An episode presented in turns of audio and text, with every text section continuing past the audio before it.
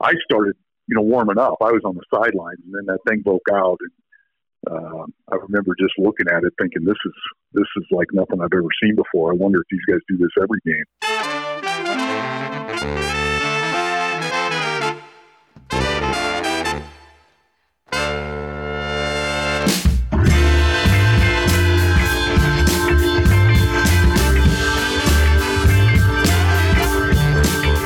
And welcome to the YO Sports Podcast. I am your host, David Graff. Alongside me is my co host, as always, Mr. Robert Munoz from YO Sports. We have another fantastic episode for you on the YO Sports Podcast here. We're going to talk about there have been some adjustments to the schedule that we had already broke down just last week. Apparently, to get on national TV, you got to do whatever it takes. And sometimes that takes playing on Thursdays and Fridays. So we'll talk about how that affects the schedule, affects quite a lot of things, actually, especially rest heading into some particularly big games, as well as I personally am just pissed. Okay. You, you don't put the potentially biggest game of the entire conference season on CBS Sports Network. But we'll get into we'll get into that more later, as well as we will talk about the one University of Wyoming guy that we can't wait to see take the field in 2020. It's it's a blessing to have this season, so just just really excited to talk Wyoming football and get ready to see a few guys in particular in action. So Robert and I will get into that. And then we are joined to continue our rivalry month by former Colorado State quarterback and head coach and offensive coordinator QB's coach. I don't know what positions he didn't coach before. Steve Fairchild. Steve will be on the show with us. We talked extensively about his college football career at Colorado State, both on the gridiron and on the sidelines as a coach. And then to wrap up the podcast, the biggest game of the year at the Wyoming high school football level happened last week, and it was a doozy. It was certainly a surprising effort by one side, according to our very own Robert Munoz. So, Robert will jump in and he will break that down. He was covering the game himself, so he'll talk all about it.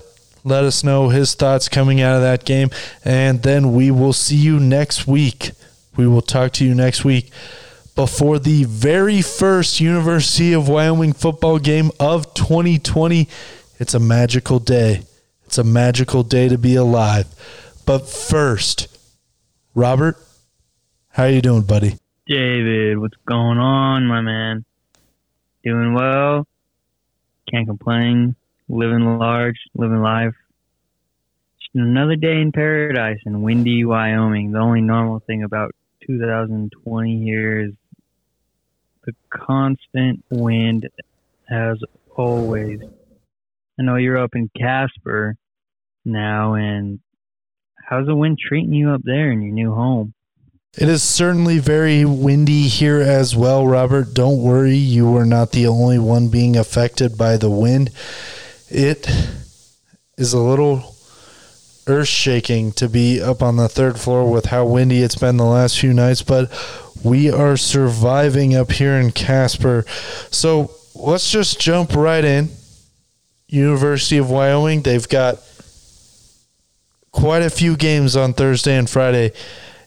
You've made the case. We didn't know the dates coming in to last week's pod. We didn't know the exact dates and who and what TV stations each game will be broadcast. Those came out yesterday on Tuesday. So, what jumps out to you most after seeing those finalized dates and opponents and everything? Obviously, there's subject to change due to COVID and 2020, and you just never know what's going to happen. I don't know. I just think it is kind of interesting. We may have been expecting it. We may not have been, but the Thursday and Friday night games, is it kind of smart? Because CBS Sports Network, Fox, who knows who's going to be watching. I'm sure there are going to be a good amount of people watching on Thursday and Friday nights.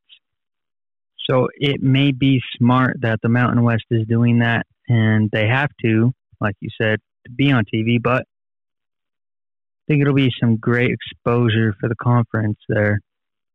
So I think that kind of just stood out to me. I didn't, I didn't anticipate that many Thursday and Friday night games, but I mean, I don't know as much as anybody else, that many other people, you know. Yeah, I see what you're saying. There are two Thursday night games on CBS Sports Network and two Friday night games on Fox Sports 1. I know that with your basic cable package here in the state of Wyoming, you do get Fox Sports 1. Fox Sports 1 is one of the included cable channels, so it's it's not going to be an issue to see those games. But the rest of the games on the University of Wyoming schedule, you got to pay a little bit extra. You got to shell out to get CBS Sports Network. And there are two Thursday night games, as well as the very first game of the season at Nevada will be on CBS Sports Network. I understand you want to be associated with a major outlet like CBS, but their sports only network, it's not it's not on the level of NBC, Fox, or even ESPN at this point. So it's it's it's a reach for fans to go out and watch their team. You got to find a place to go watch the game, pay a little bit more, enjoy yourself on a night out, or you just got to bite the bullet and get the entire sports package and pay for a bunch of channels that you may or may not want. I'm just very upset looking at the schedule and December 12th, the game that everybody has circled in Laramie against Boise State. It's on CBS Sports Network. What an absolute joke. Okay? You have to know if you're the conference going in, these are arguably two of the top three or four teams in the conference and could very certainly determine one of the participants in the conference championship game. And you put it on a network that not many people are going to shell out to have extra for. I just I think that's a massive swing and a miss. Yeah, you might be right. I don't know. I think more people than you're anticipating will pay those extra shekels, as you would say. Another thing that's pretty interesting is there are no divisions. The top two teams will be playing for the title. And I think that's pretty cool. They're going about that. And maybe that gives Wyoming a better shot of making it. I don't know. Who knows? What do you think about that? Does that give Wyoming a better shot or it obviously gives Wyoming a better shot to make the Mountain West Conference Championship game. Boise State, whether we like it or not, they're always going to be the favorite in the Mountain Division. They they just are. They've got a fantastic program and they know how to play football on that blue turf up there. So they're always going to be the favorite and anytime that you can eliminate them in terms of from having the one and only spot, or should you say the the inside track to getting that spot? It's great for University of Wyoming. Obviously, Katz, Michael Katz thought Nevada was going to be good. I don't see it. I don't think you see it as well, Robert. But they're in the in the Western Division, and then San Diego State. They always have a good team and they're a good program, but they've got a lot of turnover at that program. So, and to throw on top of all that turnover, you've just got 2020, and that's not been a recipe for success so far in terms of wins and losses from the teams that we've seen already kick off here in 2020. Wyoming they've they've got everything lined up for them in terms of the schedule and like we said two win two losses should at least have you in contention for the Mountain West Conference championship game. that's what we were kind of hitting on was Wyoming losing two two games. I mean, we kind of agreed on that. Three games potentially, but neither of us really saw it happening or see it happening. But we're not the experts, David. Let's just move along and we'll talk about more next week. UW football season starts next week. We'll we'll we'll we'll crack down. We'll get it going. But as you mentioned earlier, who are you really looking forward to seeing play in the brown and gold uniform this season? If you couldn't guess, and I'm probably not the only one, but it's Xazavian Valladay. Xazavian Valladay is going to be an absolute monster. You limit the season to eight games, a conference only slate, a bunch of teams that he has seen before, a bunch of teams that he knows are in the way between him and a conference title. And he's just going to take the ball and put the rest of the team on his back. I can't wait to see him in our previous episodes. Michael Katz and I were debating over whether or not he would rush for 2,000 yards. Katz didn't think he was going to put up any monstrous stats because he thought the ball was going to be more evenly distributed in the backfield. But personally, it's college football, baby. You're going to ride the horse that got you there. You're going to dance with the girl who took you to the dance, okay? And Craig Bohl knows that this team – runs and rides and wins behind Xazavian Valladay running the ball successfully. I can't wait to watch him out there this season. It, it doesn't matter the score. Wyoming's going to run the ball, whether they're down one score, two score in the second half, even three scores at sometimes. They're going to run the ball. They're going to need him to carry this team. And I can't wait to watch him produce at an astronomical level in 2020. Oof, astronomical high hopes, high expectations, but I hope that those expectations are met and even exceeded, David. For me, I'm a big defensive guy. I love defense, love defensive players. I think they don't get talked about enough sometimes but I'm still going to have to roll with the offense. Our boy Ayden Eberhardt, a previous guest on the podcast, I'm excited to see what he can do. I mean, we know this offense may not pass the ball a ton, but he's looking like he's going to be the leading receiver for the group. He made some strides last year. He has a lot of potential. And I'm just excited to see what he can do for the squad. And no matter who's back there tossing him the ball, I think he'll still be out there making plays like he did in the Arizona Bowl against Georgia State.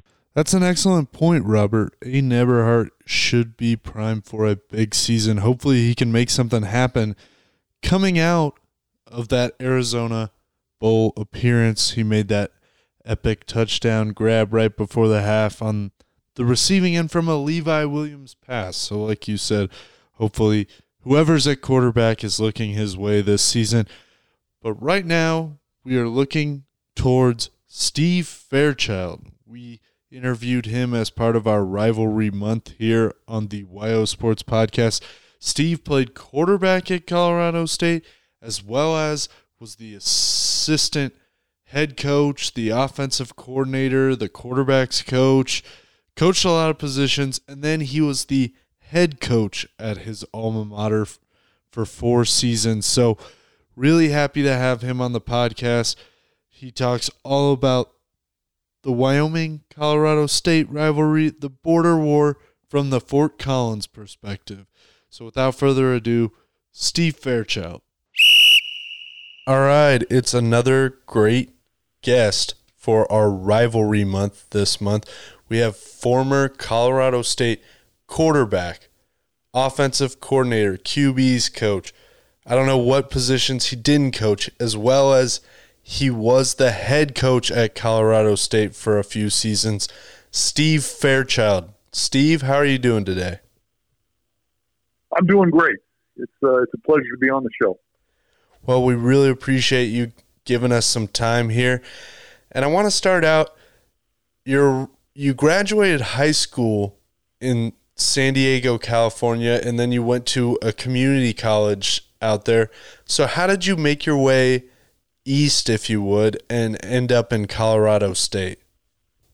Well, I was uh, I was like a lot of high school players. I, I I I wanted to go on and play college football. I wanted to try to play in the NFL, and yet uh, after my senior year, uh, I was not recruited uh, by any colleges, and uh, just wasn't ready at that point to to give up on football. So uh, I I was lucky. I lived in a state like California that you know had a community college system that played a, a really good brand of football. So I decided I would give it a couple more years and extend my career by playing there. So I played at San Diego Mesa, it actually ended up being a, a place I went back and coached at uh, after I was done playing. You went two and one. I guess to, to be oh. clear is that that was what led me to be recruited uh, after I started playing at the junior college level. I was successful enough to to get some interest by some Division One football programs uh, in Colorado State. Seemed like the best fit for me because uh, coming out of junior college, I had already played two years, so I only had two years of eligibility left, uh, and they were they were uh, losing their starting quarterback. He had been a senior, so the job was open, and it just seemed like a on a good school, good good area to live in, but uh, most importantly, a, a, football program that, that had an opening at quarterback and a chance to come in and compete and uh, give a chance to start. Well, as as a starter at Colorado State, your teams went two and one against the University of Wyoming.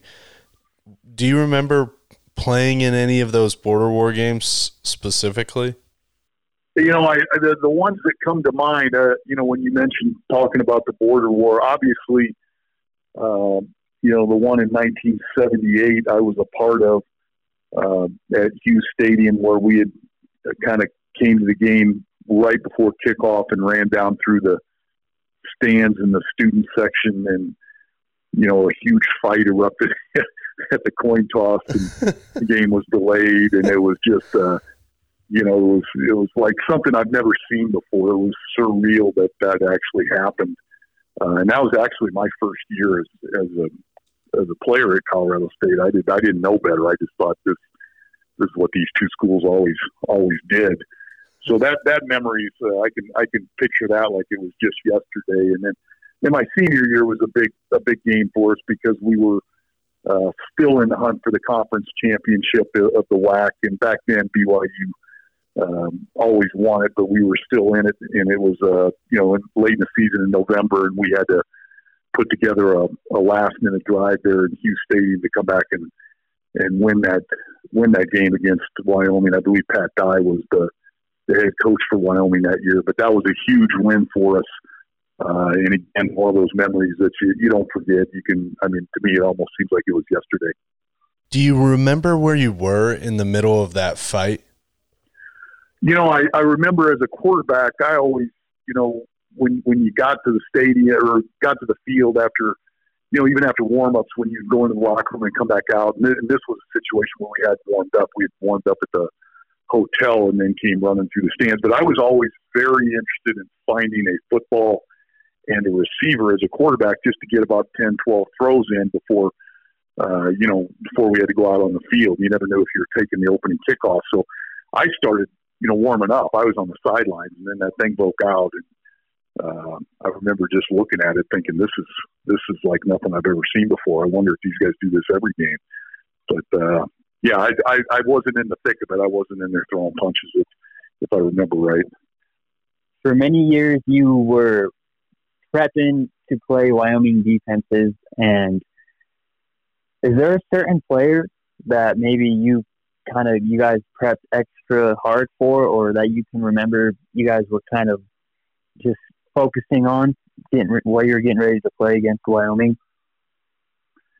You know, offhand, I don't remember a specific player. I just remember Wyoming uh, as a, you know, always a, a tough front seven type of football team. You know, you knew uh, when you were going to play the University of Wyoming that they were, uh, you know, you know, tough to run the football on, and you know, be able to put a pass rush on you. And um, always had great respect. They've always had some good teams up there, good coaches, and you know, I'm thinking back Dennis Erickson and and so forth, and and uh, it was always kind of a in my mind. I always thought, you know, this is a this is going to be a tough football game, and um, you know, it better be a good week of practice and better give them due respect because they're uh, they're always going to show up and play hard. With you being kind of a quarterback guru, if you would, um, you ranked the top quarterbacks in the 2018 draft class, and you put on NFL Draft, draft Bible, I saw, and you put Josh Allen as your number one quarterback. Um, do you remember watching him and going through that, what you liked about him so much?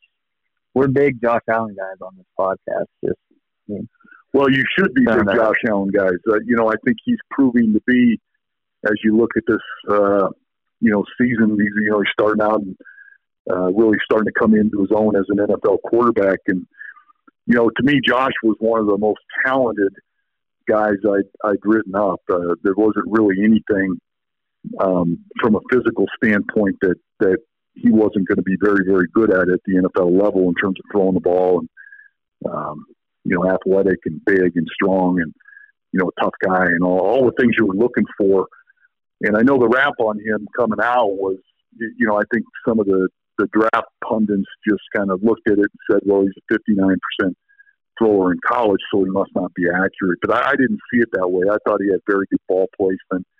Um, you know, at times I thought, you know, especially his senior year, he had lost some receivers, so there there wasn't a lot of great separation that he was throwing to. But uh, very impressive player. Like I said, I really liked him and Sam Darnold.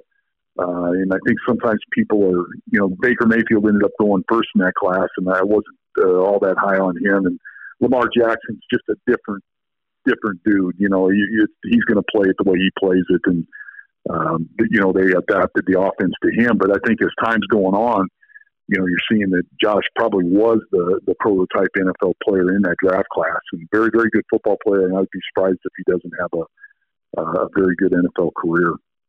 Yeah, well, we're hoping for the same things as well. Like Robert said, we're huge fans of Josh Allen on this podcast.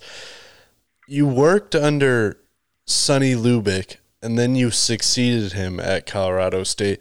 What do you remember about him as a coach?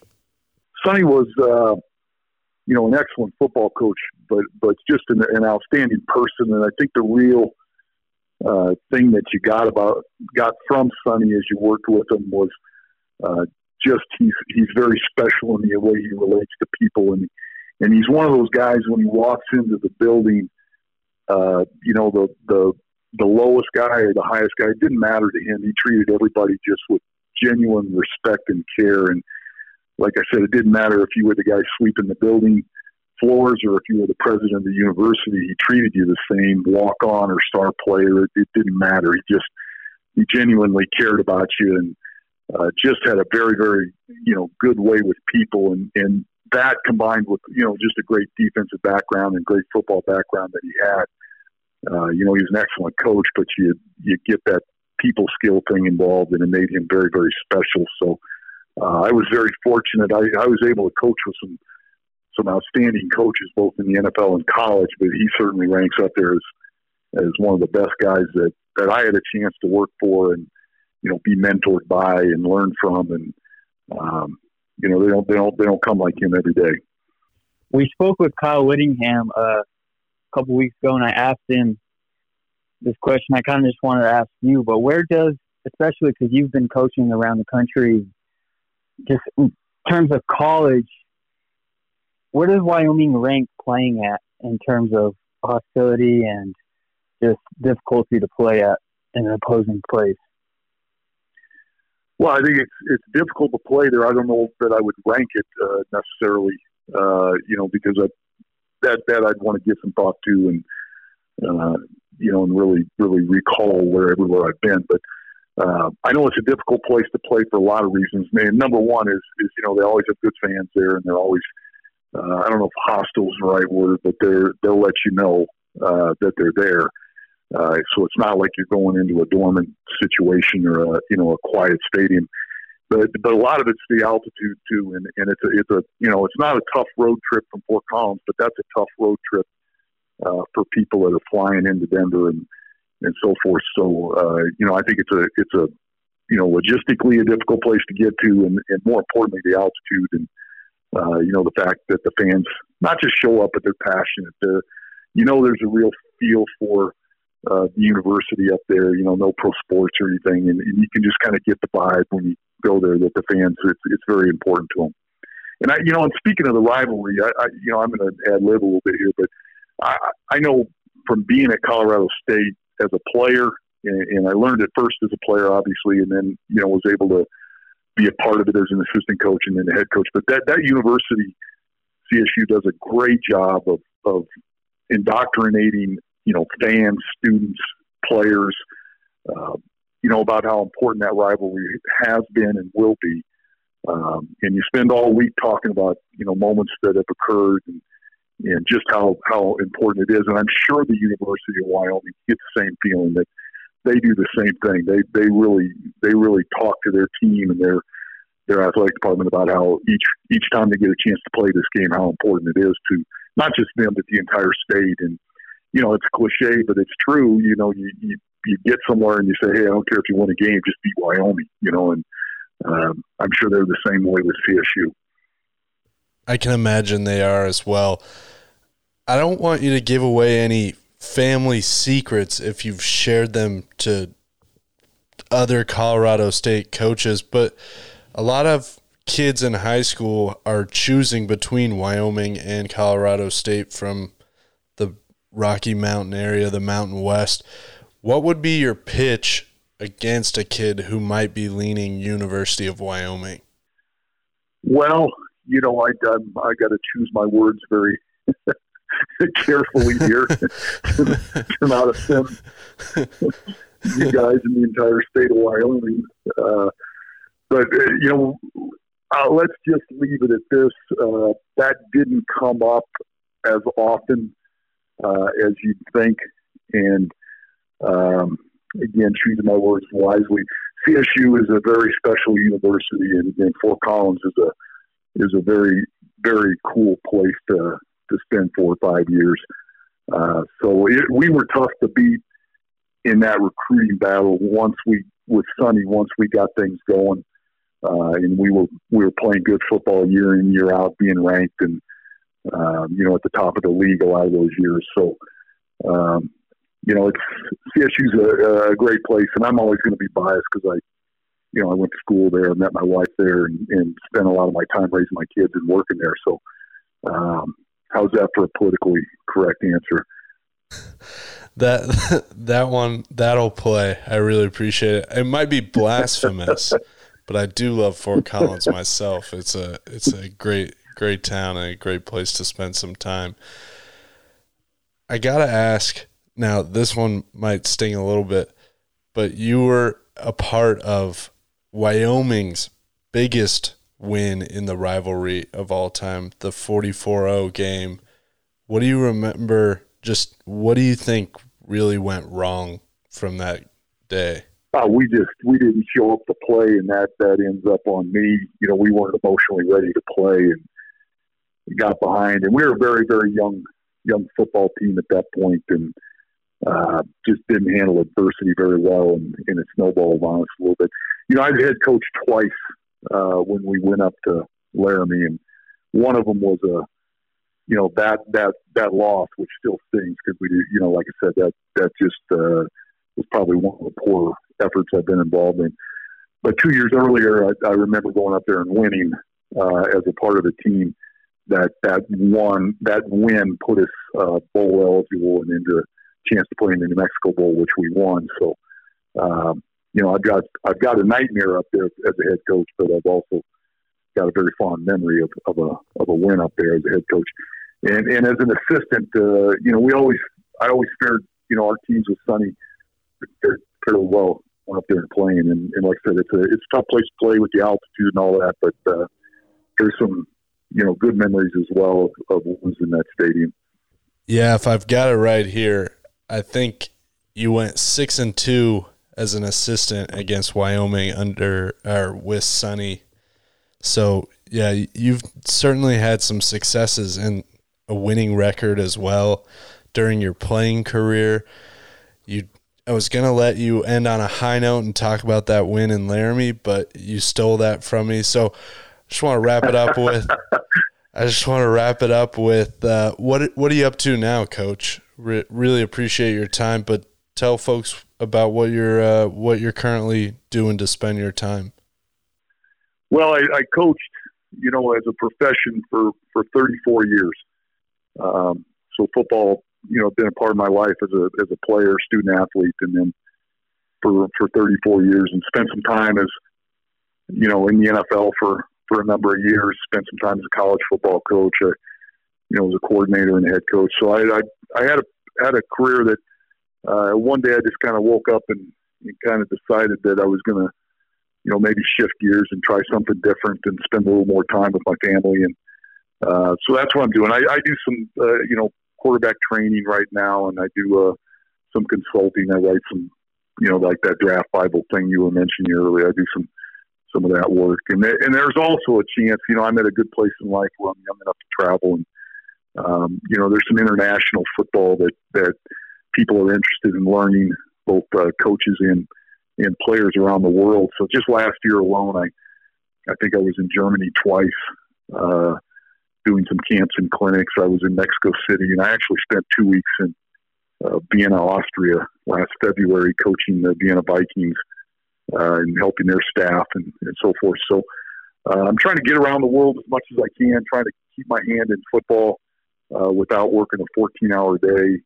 Uh, trying to do some coaching with the quarterbacks and really just trying to enjoy life and doing as much travel as I can. So uh, life's good, and uh, I'm glad I was a part of the the CSU Wyoming rivalry. And like I said, some of those memories will, you know, staying with me, are staying with me, and, and they're fun to think about.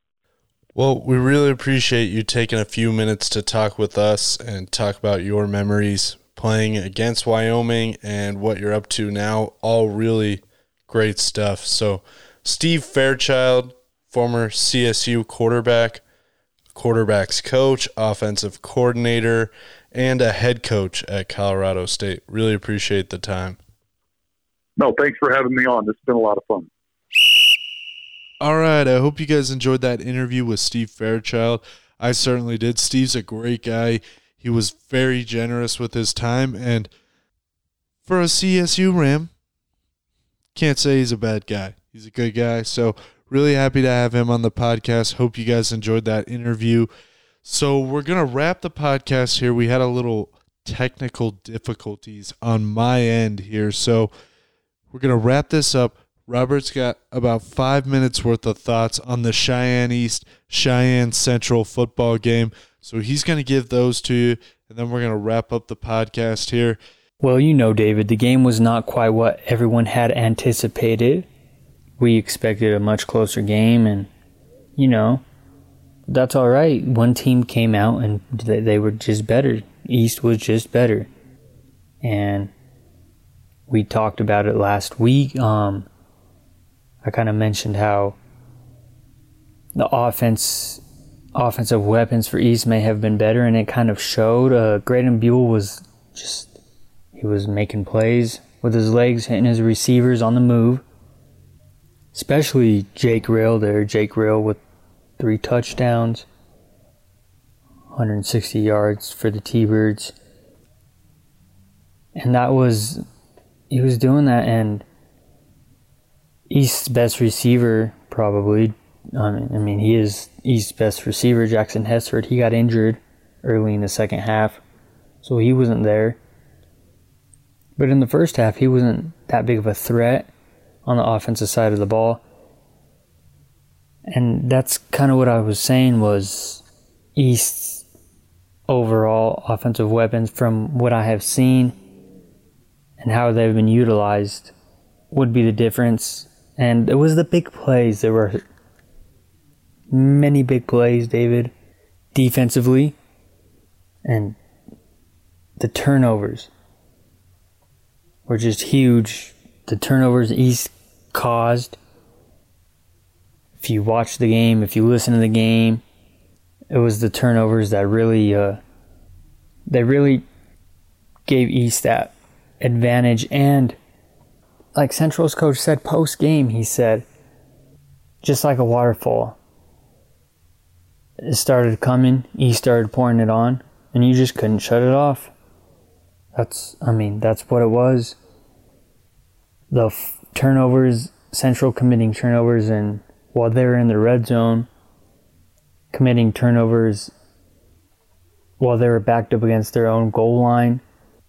I mean, those were those were game changing plays as we know it. And East, the big plays, I think they had four or five receptions that went 40 yards or more. And, you know, those big plays are, I don't need to talk about how big those big plays are, how momentum shifting they are.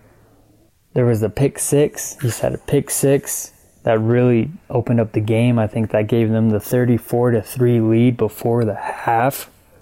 And it was just East was just a better team, but Central, you know, they lost. They're a fantastic team, and they lost to a fantastic team. Um, probably the two best teams in the state.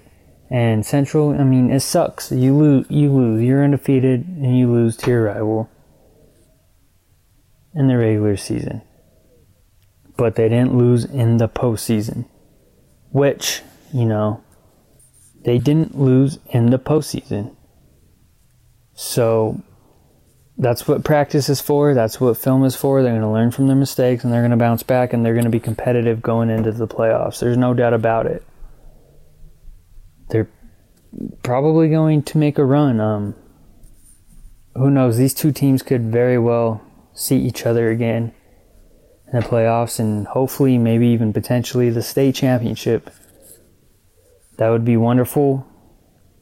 That'd be great for city of Cheyenne. That'd be great for both of those squads. That'd be great for the football scene in general. So, wasn't quite the game we had anticipated, but I think still both those teams learned a lot about themselves, and hopefully we can get a rematch here shortly. Thank you, Robert, for those thoughts. It was a hell of a ball game. Hell of a ball game. So maybe not the game that everybody expected, but that that's sometimes you lay an egg in high school football.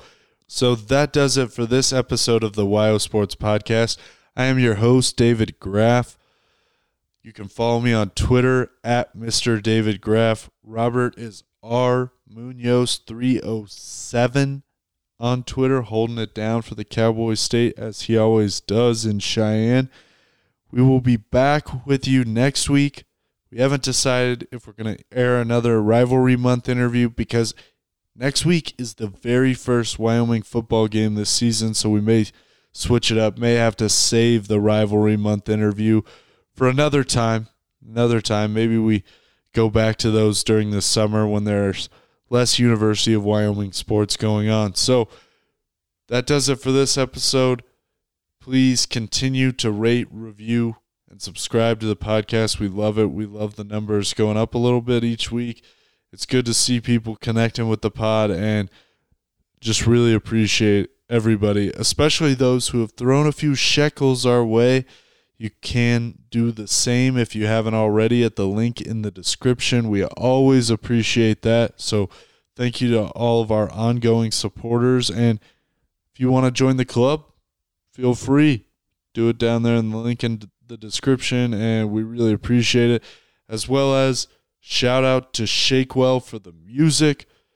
Enjoy this last weekend without any Wyoming Cowboy football for the rest of 2020. Hopefully, COVID, COVID permitting. So we'll talk to you next week about a ton of Wyoming Cowboy football.